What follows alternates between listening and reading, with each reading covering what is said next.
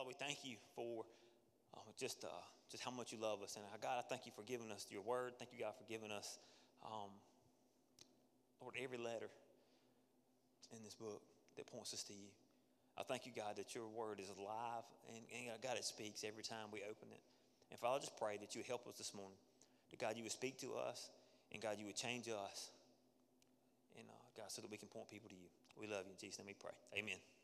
Amen. So this morning, um, one thing that, that God's been laid on my heart is, especially in the context of relationships, is one thing that I know that kills relationships more than anything, and that's passivity. And, and, and, passivity is, is just being passive, like not taking action, just kind of like waiting and, and, and trying to let things happen on their own. Not really, you won't change, but you're not driven enough to make change. Y'all with me? Passive, and I want to tell you something passivity is not only killing relationships, but it's killing the church today. It's killing the church as a whole. And so, eh, as many, as many, as, as, as just like many relationships. And so today, I know that usually when we start talking about passivity, it's like, all right, guns are blazing, men's fixing to get it today. Y'all with me? But that ain't what today's all about. So, ladies, you ain't the Holy Spirit. Don't be progging your husband. Don't be looking over and say, You listening? Because I can see you, right? Y'all with me? Everybody with me? Everybody good? Huh? Huh? All right. When we first started this marriage series, I thought we were going to have to break a couple up in the back. But, uh, you know, just don't do that. So we're going to be in Genesis chapter 3 uh, this morning. We're going to start where it all began, and then we're going to kind of just break down different areas of that passivity gets in our relationships and how it affects our relationships. And so when you get to Genesis chapter 3, those of you who have a Bible, sh- shout amen. amen. All right, y'all quick. Y'all know that's in the beginning, right? Right? It's in the beginning of the Bible. All right. I still hear pages turning. Genesis chapter 3, verse 1 says, Now the serpent was more crafty than any other wild animals the Lord God had made. He said to the woman, Did God really say, You must not eat from any tree in the garden? And the woman said to the serpent, We may eat fruit from the trees in the garden, but God said, did say, You must not eat fruit from the tree that is in the middle of the garden. And you must not touch it, or you will die. You will, you will not certainly die, the serpent said to the woman, for God knows that when you eat from it, your eyes will be opened, and you will be like God, knowing good and evil. When the woman saw the fruit of the tree was good for food and pleasing to the eye, she took some and she ate it, and she also gave some to her husband who was with her. Some women shout, with her, and he ate it. Then the eyes of then then the, then the eyes of both of them were open. They realized that they were naked, so they sewed fig leaves together and made coverings for themselves. You know, when I, when I read this, it all started in the beginning when Satan comes in and he, he, he distorts God's word, he distorts the view. And because Adam was sitting on the sidelines, he enticed Eve to come and take. So we want to blame Eve for the fall, but the fall was more Adam's responsibility than it is Eve's because Adam stood there and let Eve eat it. Because it says he was with, the, with her. Now, I don't know about you, but I think that was, in my Bible, it was wrong for so long. Because I really and seriously, until I got saved, I always thought that Eve went on her own and Adam was just hanging out. He wasn't with her. When I read it for myself, I was like, he was with her? What was wrong with that fool? Why did he let that happen? But it had been there all along. You know, I think we see here that, that when they, they were together, Adam just let the conversation start. Adam just let the conversation go. They both knew the truth, right? They both knew what God had said, but Adam stayed silent and he allowed his wife to be deceived. See, Adam knew what God had said, but yet he chose to be comfortable over being discomfortable. He chose to cave into the pressure, worried about what his wife was going to say. And some of you men are like, well, man, if that had been my wife, you know, you would have known why he was quiet. That was a joke. Just kidding. Just playing. Y'all lighten the mood up a little bit. Come on. We ain't in counseling. No, this is, we, we just in here in God's house. But I think that's what we got to realize is that when we remain silent and not active, that's when Satan gets a foothold. And it gets a foothold in our relationships with other people. It gets in, a foot, it gets in a foothold between our relationship with God. It's when we remain silent and we're not actively moving in the direction that God's called us to move in, it allows Satan to come in and distort our view of relationships, distort our view of what it's supposed to be like. And we are creatures of, of it's survival of the fittest. So, men, if you're not stepping up, your wife is going to step over you because it's her responsibility inside that I got to make sure that my family's taken care of. So if you're being a bum, she's going uh, she's going to just overstep you and keep on going. And then you want to get mad because your wife is wearing the pants in your family. Well, you need to put them on. And in the same thing, the opposite direction is, is when, when men are overly aggressive, women don't feel like they have a say.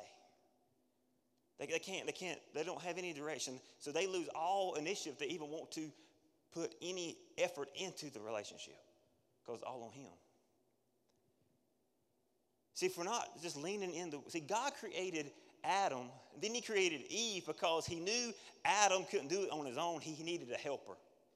I'm thankful for my helper, amen? I know that I have a great helper because, man, I would mess things up without Sabrina.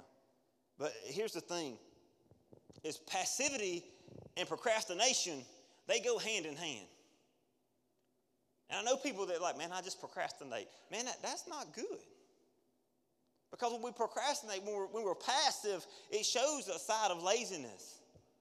Laziness is when we're faced with a choice between relaxing or making an extra effort required to change the situation, and we choose to relax. You choose the easy way out. That's laziness. That, that, that's a part of passivity, right? Another part of passivity is being indecisive. Can't make a decision.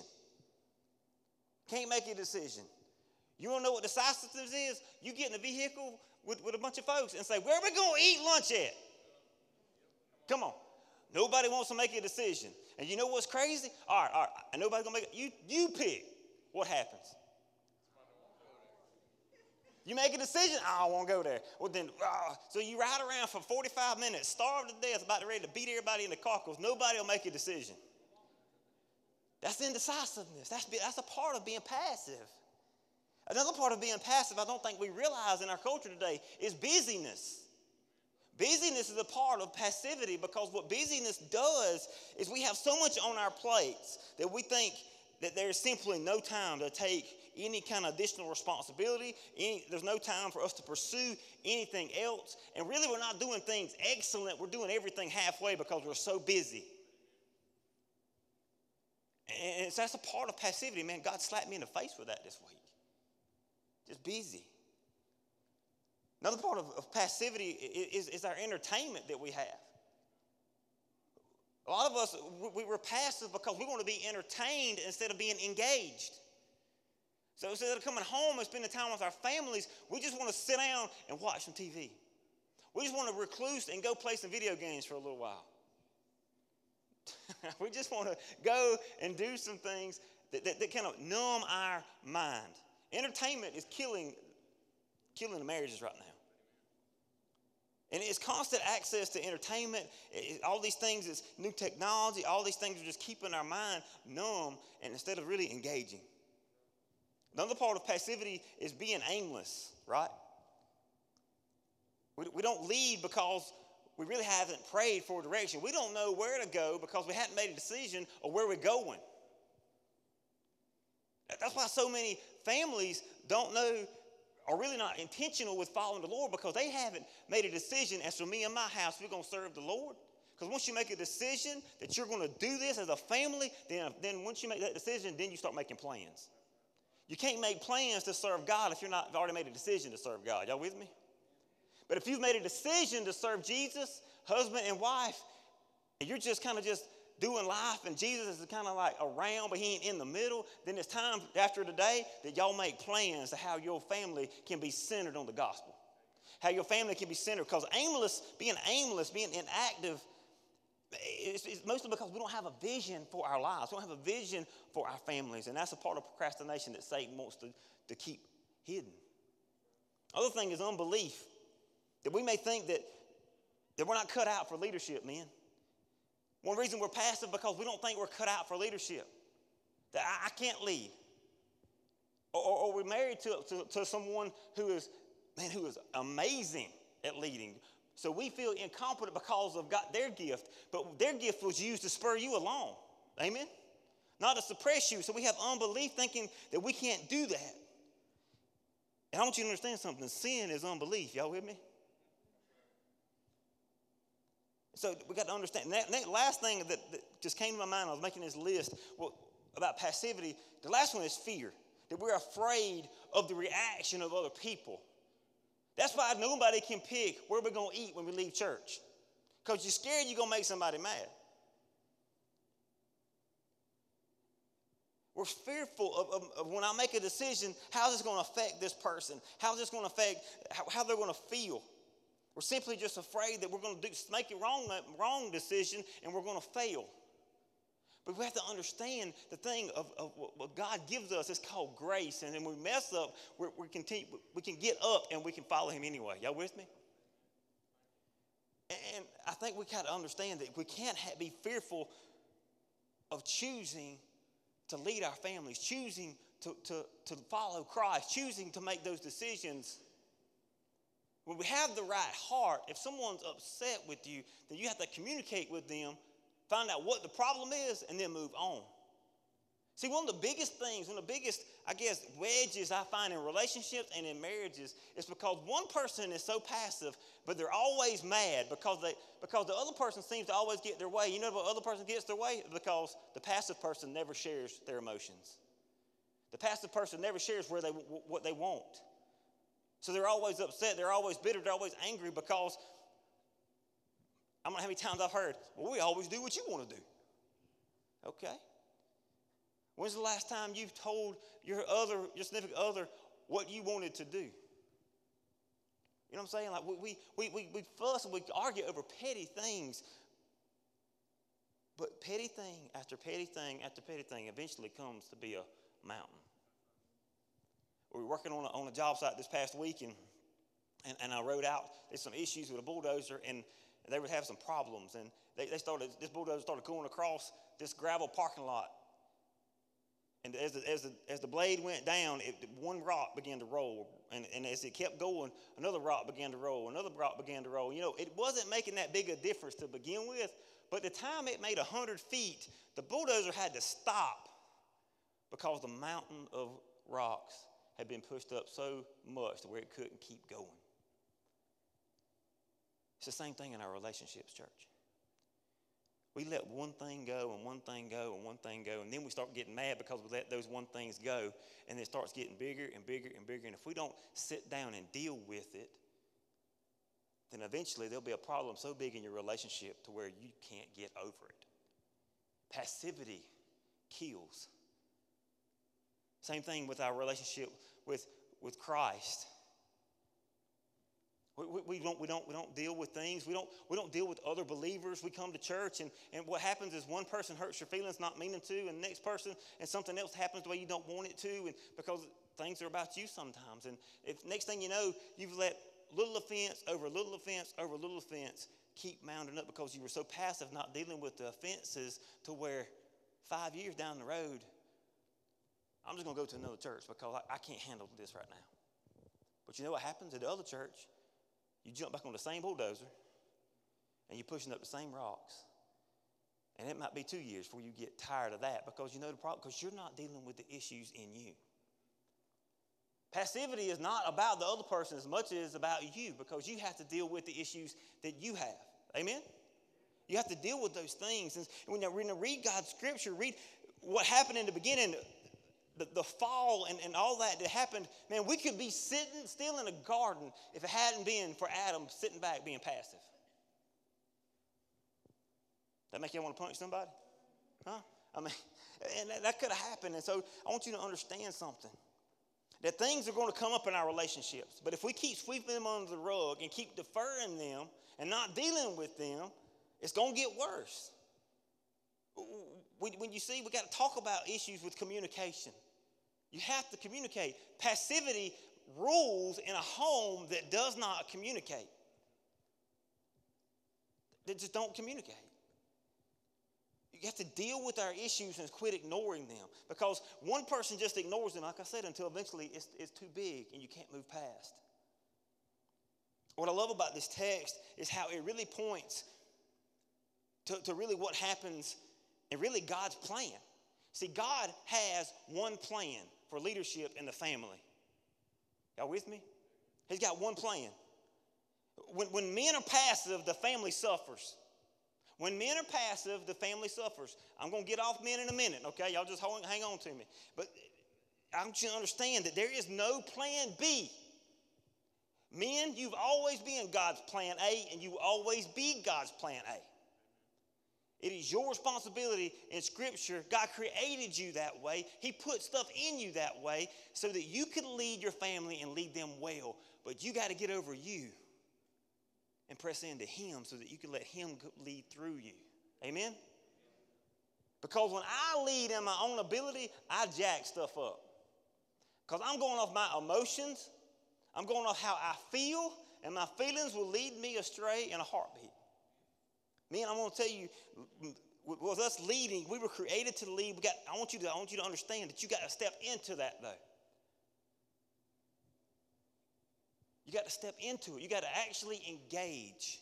Maybe when you get home, you need to ask your wife, how can I lead our home better?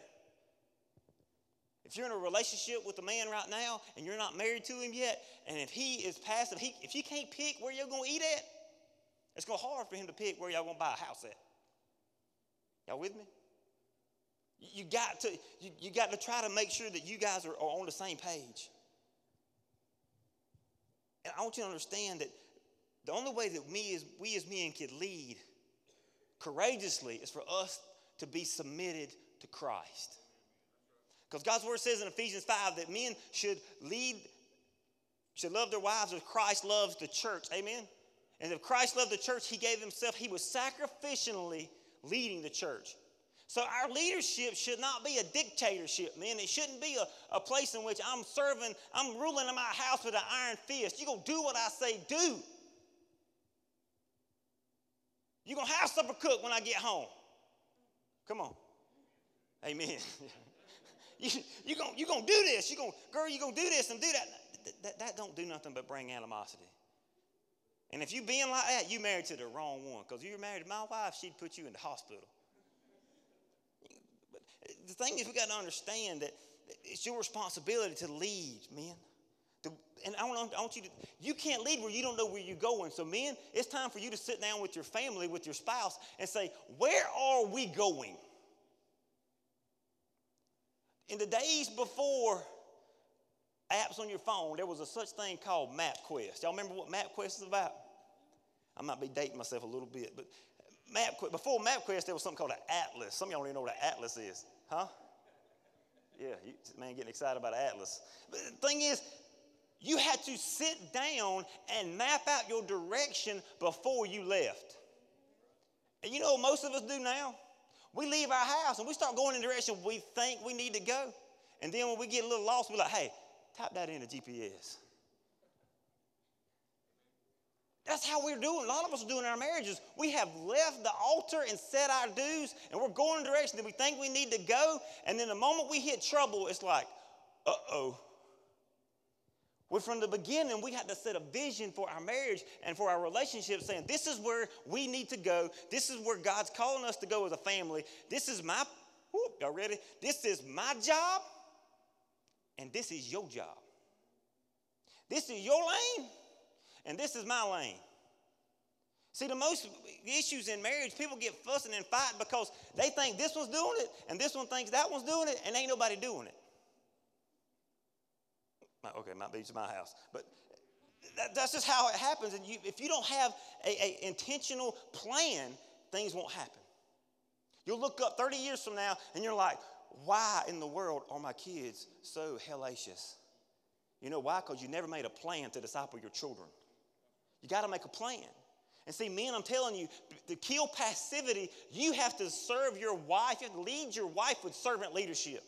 I never understood that. But serving your wife, leading your wife, if you serve her, she's going to serve you. Men, we were made differently. I, I, and I know my, I might have been made a lot different. Because I can, I, can, I can work 20 hours a week. I can sleep two hours. I can get up next morning. I can do it again. I, I'm 20 hours a week, 20 hours a day. I'm sorry. 20 hours a day. I can do that. When I have to do that, I can do that. Sabrina does that. The next day, it's like a wildcat got turned loose in the house. She's got to get her sleep, and she's in KK, so I can talk all I want today. But here's the thing we were made differently. We were made to lead, we were made to do things differently. We can't expect our wives to pick up the pace because what happens is when women are doing a man's job in the relationship, she can go for a while, but eventually she gets exhausted, she gets upset, and she gets bitter.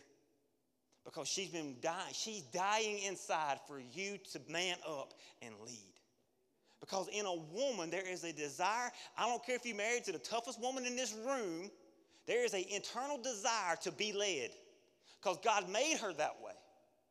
She won't admit it to you because her pride is probably way up here. But inside, deep down inside, she wants her man to love her enough to have made a plan. Love her enough to, to, to say, look, baby, we're going to go this way. I feel like God's leading me this way. That, that's, what her, that's what she wants, man. We have to under, I want you to understand something that God created you to lead and He created her to help you. That's why God said Eve will be your helper. Are you with me? So, so for, as you lead the family, she's going to give suggestions, she's going to help you lead, but you're the one that's driving the boat. See, I want you to give you some, some things, men, of how to lead your family and lead and get out of passivity, okay? You need to lead your family into worship. Lead your family, and I ain't talking about just church on Sunday, okay? I'm talking about leading your family into worship. What does that mean? Like showing your family how to worship God showing them how to worship God, leading them, showing them the importance of fellowship with other believers, showing them that. That is important, but also showing them how to cultivate their own relationship with Jesus. Leading them, showing them. How? I, some of the most, just, I'm talking powerful times. If men, men that have been in my life that were almost like grandparents, hearing them pray was as powerful as hearing the thunder outside. It taught me something, it showed me something. Men, it's our responsibility to lead our family. And if you're not leading them into worship, somebody else is. If we don't step up and lead our children, somebody else will, but it might be in a direction that you didn't plan for. When we sit back and we let things happen instead of stepping in and getting engaged, things go drastically bad. God created us to be in action. He called us to be in the fight. Amen? If Adam would have stepped up, that would have never happened. If Adam would have said, Hold up now. I don't know about y'all, but, but if somebody I don't know rolls up there and starts talking to my wife, Jeremy gonna walk up in the middle of that. I trust my wife. But I, I ain't to let somebody just come up and talk to her anyway. Right? Am I wrong in that? I, and so if I'm, if I'm, I'm, I'm putting myself in Adam's place, and I roll up there and hear Satan talking to my wife, I'm gonna be like, "Boy, you better know, you better know your role and back up a little bit." If you need to talk to my wife, how about you need to talk to me present? You need to talk to me right here, okay? There's a lot of relationships that get jacked up because people forget who they need to talk to in a relationship. And so I'm fixing to go off on a tangent, but we need to hit this right quick. There's a lot of emotional affairs that happen in the context of, of the church or in relationships because somebody is emotionally detached from their spouse, so they reach out to someone of the opposite sex, and next thing you know, they have created this bond, and then they want to leave their husband because this emotional attachment they have with somebody from the opposite sex, but they never should have started that to begin with. See, what happened in the beginning is if Adam would have stepped in and said, Look here, Satan, back up, that's my wife. You might have some issues, but if you need some issues, then the two of us can talk about your issues. But don't talk to my wife about your issues. Y'all with me? That stuff in the beginning could have got stopped if Adam would have stepped up and been a man. If he'd have stepped up and said, Hold up, hold up. I know you might not know that now or even could see that in my personality right now, but there was a time. There was a time. And, and sometimes that, that will come back up if I'm not squishing it. But I remember we were, me, me and my wife, we were at a movie theater, and there was this guy in movie. This was this was been a while ago, but this guy walks up and he was drunk as he could be. And he screams out of this window at my wife. We were standing on the sidewalk, fixing to go in. And he said some very vulgar stuff. Now, at that time, I was 125 pounds, soaking wet, with two bricks in my pocket. You with me? I was as scrawny as I could be. But you could have told, you could, I was like Goliath in my mind. I was fitting to beat him, his brothers, his daddy, and if his mama got in the way, her too. I was that wound up. And Sabrina had me by the collar, and she was like, Stop! I just lost it. You know why? Because my love for her. See, Adam was sitting there extremely passive and allowed the enemy to come in. Men, we have to be our wives' protectors. We have to be our family's protectors. Y'all with me? We got to step in and protect them. So, leading our family into worship is important. Next thing, you need to lead as a father. It's your responsibility, men. When you to kill that passivity streak inside of you, you have to be intentional with leading your family, leading your children. It's not your wife's job to raise the kids, okay? It's not. It's yours. Spend time with your kids, showing them, teaching them those things. And I, I know, I, I, know, I understand the pull because we got to make, we got to make money, we got to put job, we got to make money, we got to put food on the table. We've got all these pressures, and if you're not careful, if you don't have a plan for your family, your job will override your responsibility to teach your children. Every time. Not meaning to, but it will. Because well, my wife's home. There's things that your children can learn from a daddy that they can't learn from a mama. That's why it's so important that we lead as a father. You need to lead as a husband, men. First Peter says this.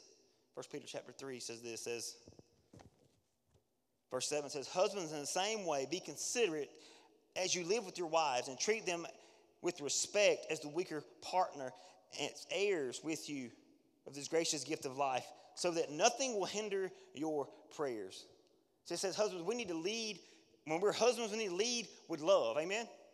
We lead our lives with love. Your, your spouse should not have any reason to doubt your love for her. Shouldn't have any reason to doubt your love for your kids. They shouldn't have any reason to doubt your commitment to your wife as her, your bride. Lead her with love. Lead her with gentleness, being aware that of her weakness, of her struggles. Lead her in the ways that fit her. But you can't lead her with gentleness if you don't know her. When Sabrina and I first got married, it was, and we laugh about it all the time now, but what she constantly said was, Jeremy, I am not a man. I'm like, I know that. Well, stop treating me like a man.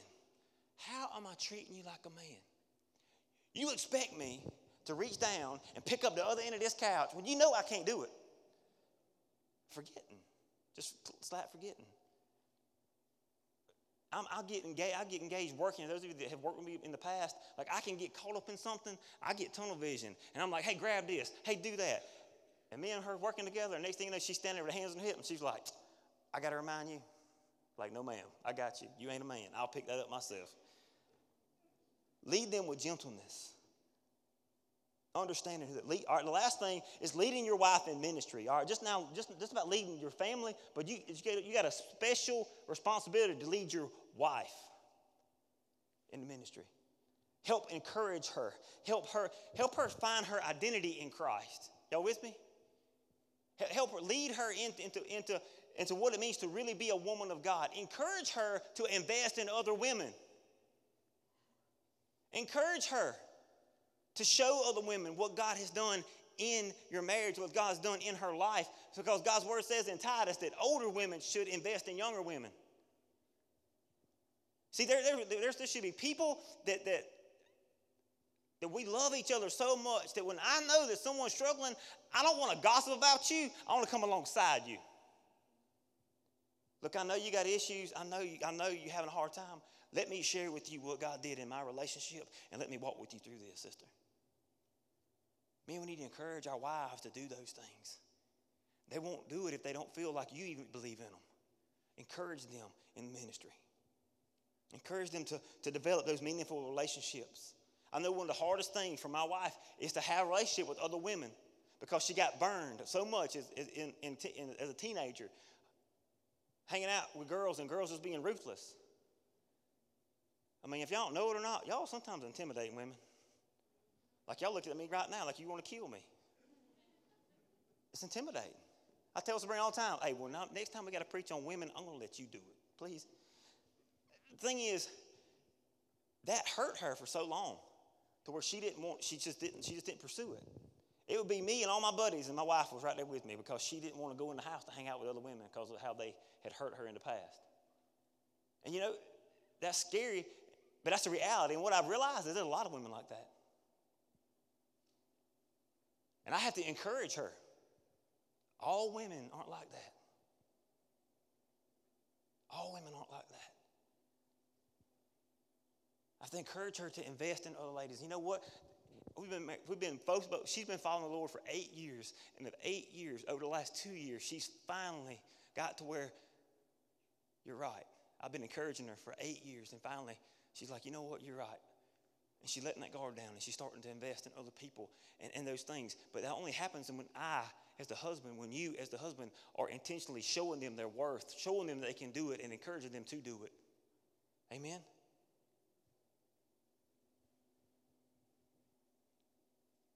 Just got real in here, didn't it? So we're getting off the men now. All right, ladies.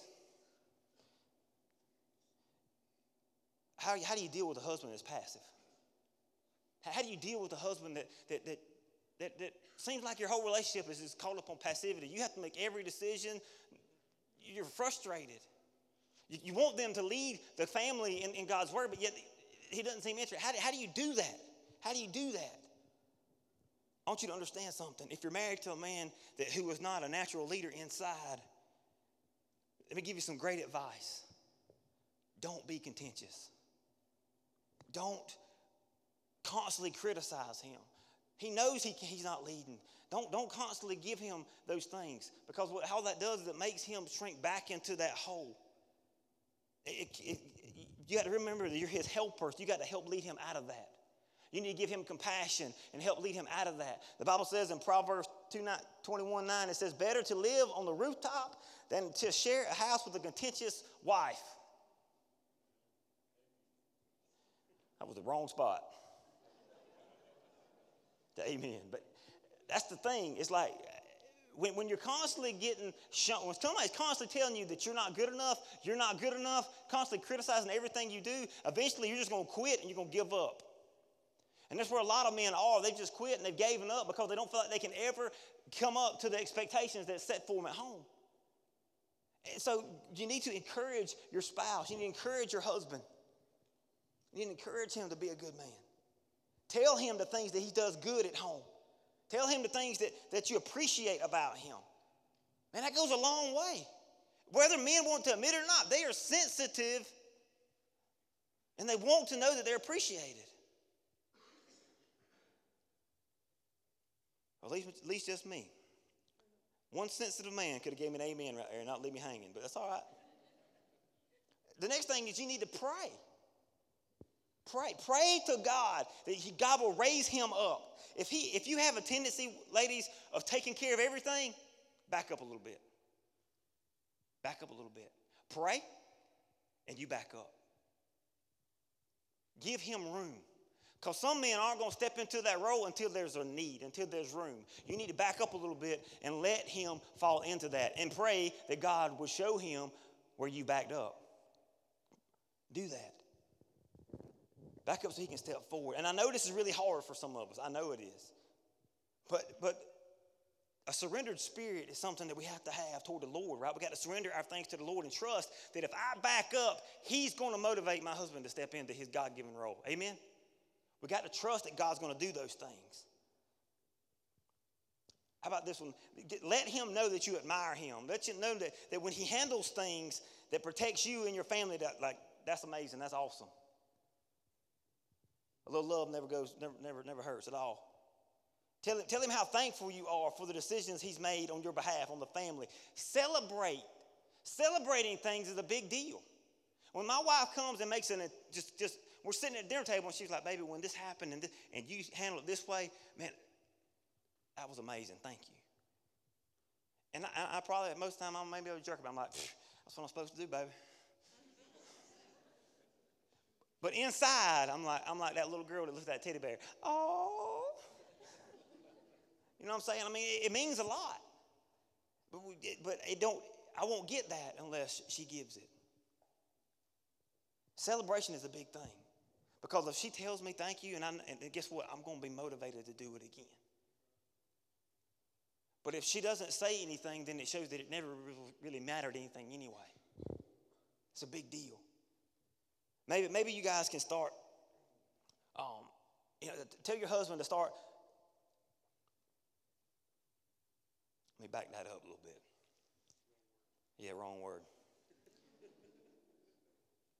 Maybe when there's an issue going on, that you hold up and when you thought he should have handled something, instead of going in guns a blazing with your emotions, maybe you back up until your emotions kind of die down a little bit and then address the issue. Because here's one thing men don't understand women's emotions. Amen? Lord, women's emotions. And we got to back up, and, and, and maybe you can come and, and, and really, in a non emotional way, communicate to him how he can lead your family. How, how you desire him to lead your family. Maybe that can happen. Maybe, too, you can sit down and share how that can look. Maybe you guys can sit down together and structure out a plan of how y'all are going to lead your family together. Both kids, both of you kind of just planning it out. Look, this is what I'm going to do. This is what you're going to do. This is our plan. Man, that kills passivity, right? Because it's an action plan. Y'all with me? I know I'm trying to I'm trying to get through this. I'm not jumping on my head like I normally am. I'm trying to teach through this. Y'all just bear with me, okay? Showed me a little grace. That's the next one. Show grace. I know it's unnatural for some of us to show grace. It's unnatural for, for a dominant partner to show grace. But just as, just as just as unnatural is it for you to back up, it's unnatural for your spouse to step forward. So we got to show grace in those areas. Y'all with me? Because why should we show grace? Because Christ gave us grace, so we should show grace to others. Amen? And the last thing is, is just really realizing that we as a church in general, we as people in general, we have to be in the routine of killing passivity in our walk with Christ. Because if we're not killing passivity in our walk with our spouses that we can see, how are we going to kill passivity with God? And so that whole thing of passivity is killing the church today. Back, back up in, in Genesis, Adam, when his wife was being spiritually attacked, he was right there, but he just didn't say anything. Inaction, not stepping forward, not doing things. Church, I'm telling you that humanity, since that moment, has been silent, just like Adam has been.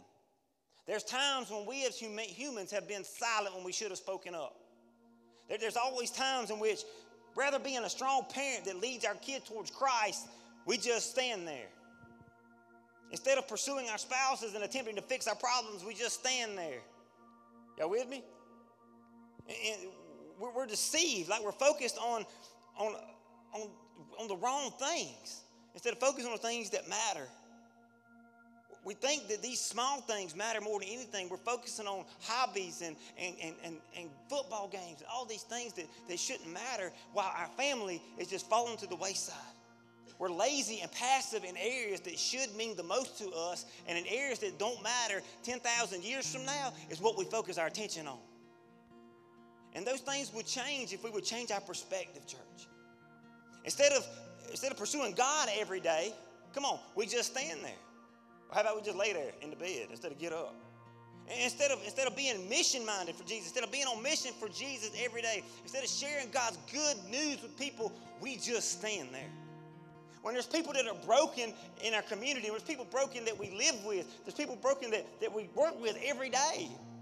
Instead of opening our mouth and go showing them the good news, expressing the goodness of Christ, giving them, giving them peace, praying over them, instead of doing those things, being active, we just stand there. We're passive.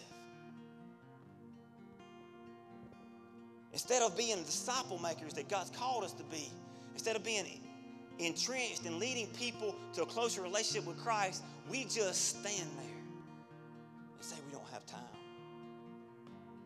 Church, I'm telling you, where does passivity reign in your life? Because passivity is killing God's church. Passivity is killing marriages designed by God. So, where does passivity reign in your life? Does it reign in your home? Does it reign in your finances? Does it reign at work? Does it reign with your relationship with your spouse? Where does passivity reign in your life?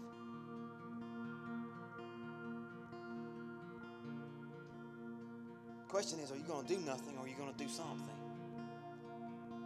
Are you going to say, man, that was a good word and go home and do the same thing you've always done? Or are you going to make changes today? Are you going to make changes today? See, authentic men and women of God, they reject passivity. They refuse to stay in the shadow of Adam. Amen? And I refuse to stay in that shadow. God created me as a being of light. I'm, I, don't, I can't sit in the shadow, right? And we got to reject that. We know, if you sit here today, you know, without me even preaching, you know what you're passive in. You know areas you need to do. You know when you need to get up. You know when you need to get engaged. But yet you just choose to sit back because of what you've always done. And today is the day in which you need to act. Today is the day in which you say, you know what? I'm going, me and my wife's going to go home. We're going to make a vision for our family. You might be a single parent today. You might need to say, you know what? I'm going to go home and I'm going to make a plan for my family. I'm going to sit home and I'm going to make a plan for the type of man that I need to let in my home to be with my kids. Or if you're a man and you're a single parent, you do the same thing. If you don't have a plan, you will be passive. You will take a back seat every time. But being authentic men and women who follow God, true men and women that follow God, they choose to fight what matters the most. You got to choose to fight against that passivity. You got to choose to fight against those things that are drawing you away from the goodness of God. And we've got to be those men and women, church. We got to find our strength in Jesus. We got to understand that the, the way God made relationships was to give us power, not to defeat us. He says that He created man and woman, He created relationship we should love our spouse like Christ loved the church. That's sacrificial. That's amazing love. It should empower us to be a vessel and that can change the world around us when we're submitted to Christ. But we're not submitted totally to Christ.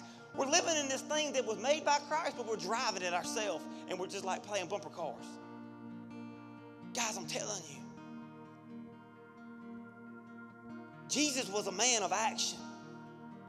If we're a Christian, we're a follower of Christ. Amen? In 1 John, it says that people will know that we are a follower of Christ if we live as this Jesus lived. He was an example for us to live by. And so, as we follow Jesus' example, we've got to make sure that we walk in his example. Jesus was a man of action, he did not sit back. When he heard God speak, he went. When he saw someone hurting, he went. When he heard people that were, that were bothered, he went. He was a man of action. Jesus was a man of prayer when there was when man there was there was drama going on, there was all kind of issues fixing to hit him. He was a man that got on his knees before God, and he didn't say this five minute little prayer. No, he cried his heart out to God because he knew that only his Father could rescue him. Church, that's the type of people we got to be to kill passivity, and we have to be those same people. We have to be a man and women, men and women of action, men and women that pursue Jesus above all, and men and women that hold his idea of marriage above our own ideas. And if you could learn to kill passivity in your relationships, you you would kill it in your walk with God. So many people are so lazy with their walk with God.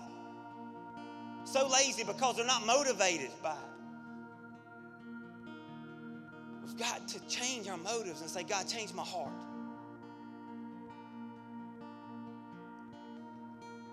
And as I wrote this message, men, we've got to raise up and lead. Women, you need to encourage your husband to lead. Because when the man and the woman fail to live a life following Jesus, the family is destroyed. The children won't know what it means to live in a God centered home if mom and daddy ain't God centered. They only know what they see. So let's make a commitment today that we're going to kill passivity. Amen? We're going to pull out the sword of the Spirit this morning and we're going to slay it. But you got to start on your knees before the Father. So I'm going to open up the altars. And if you realize that you that, that, that you're passive and you just maybe you came in this morning, you are lost. You don't know if you even know Jesus. Come find me. I would love to pray with you and lead you to your next step. But if your relationship is in trouble because of passivity, if, if, if, you're, if you know that you're not a man that just naturally leading, then maybe you need to come and say, God, give me that power, give me that desire.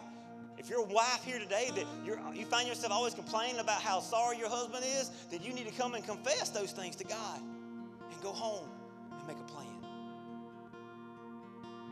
We God's people, right? Amen? That means we have no choice than to change our perspective this morning from what we think to what He thinks. Amen? Let's do that. The altars are open. Father, we come to you right now. And God, we confess and know that you are Lord. And God, you wrote this book. You gave us all these books of this Bible to point us to you and to point us to knowing that there is a greater life to live. That Jesus, you gave us life to have it more abundantly. And so many of us are struggling through life because we're living it the way we want to instead of the way you've made it. To God, I pray today that you would help us relinquish the laziness, relinquish the procrastination, relinquish the, the, the, the not being assertive, God. I pray today, God, you make us men and women of action, men and women that know that, that God, that, that we were created for greatness. We were created to do things in, in amazing ways. God, help us love our spouses the way you call us to love them. God, reveal sin. Reveal ways to us husbands that we hadn't loved our spouses correctly. We hadn't led our spouses correctly. I pray that you would, Lord, show wives today in which they haven't been the supportive as they should have been. God, lead us. Help us be the unit in which you called us to be. God, we ask you, we beg you to change our hearts, change our minds, change our motives so that everything we do is centered on you and we're pursuing you, God. God, we ask these things in Jesus' name.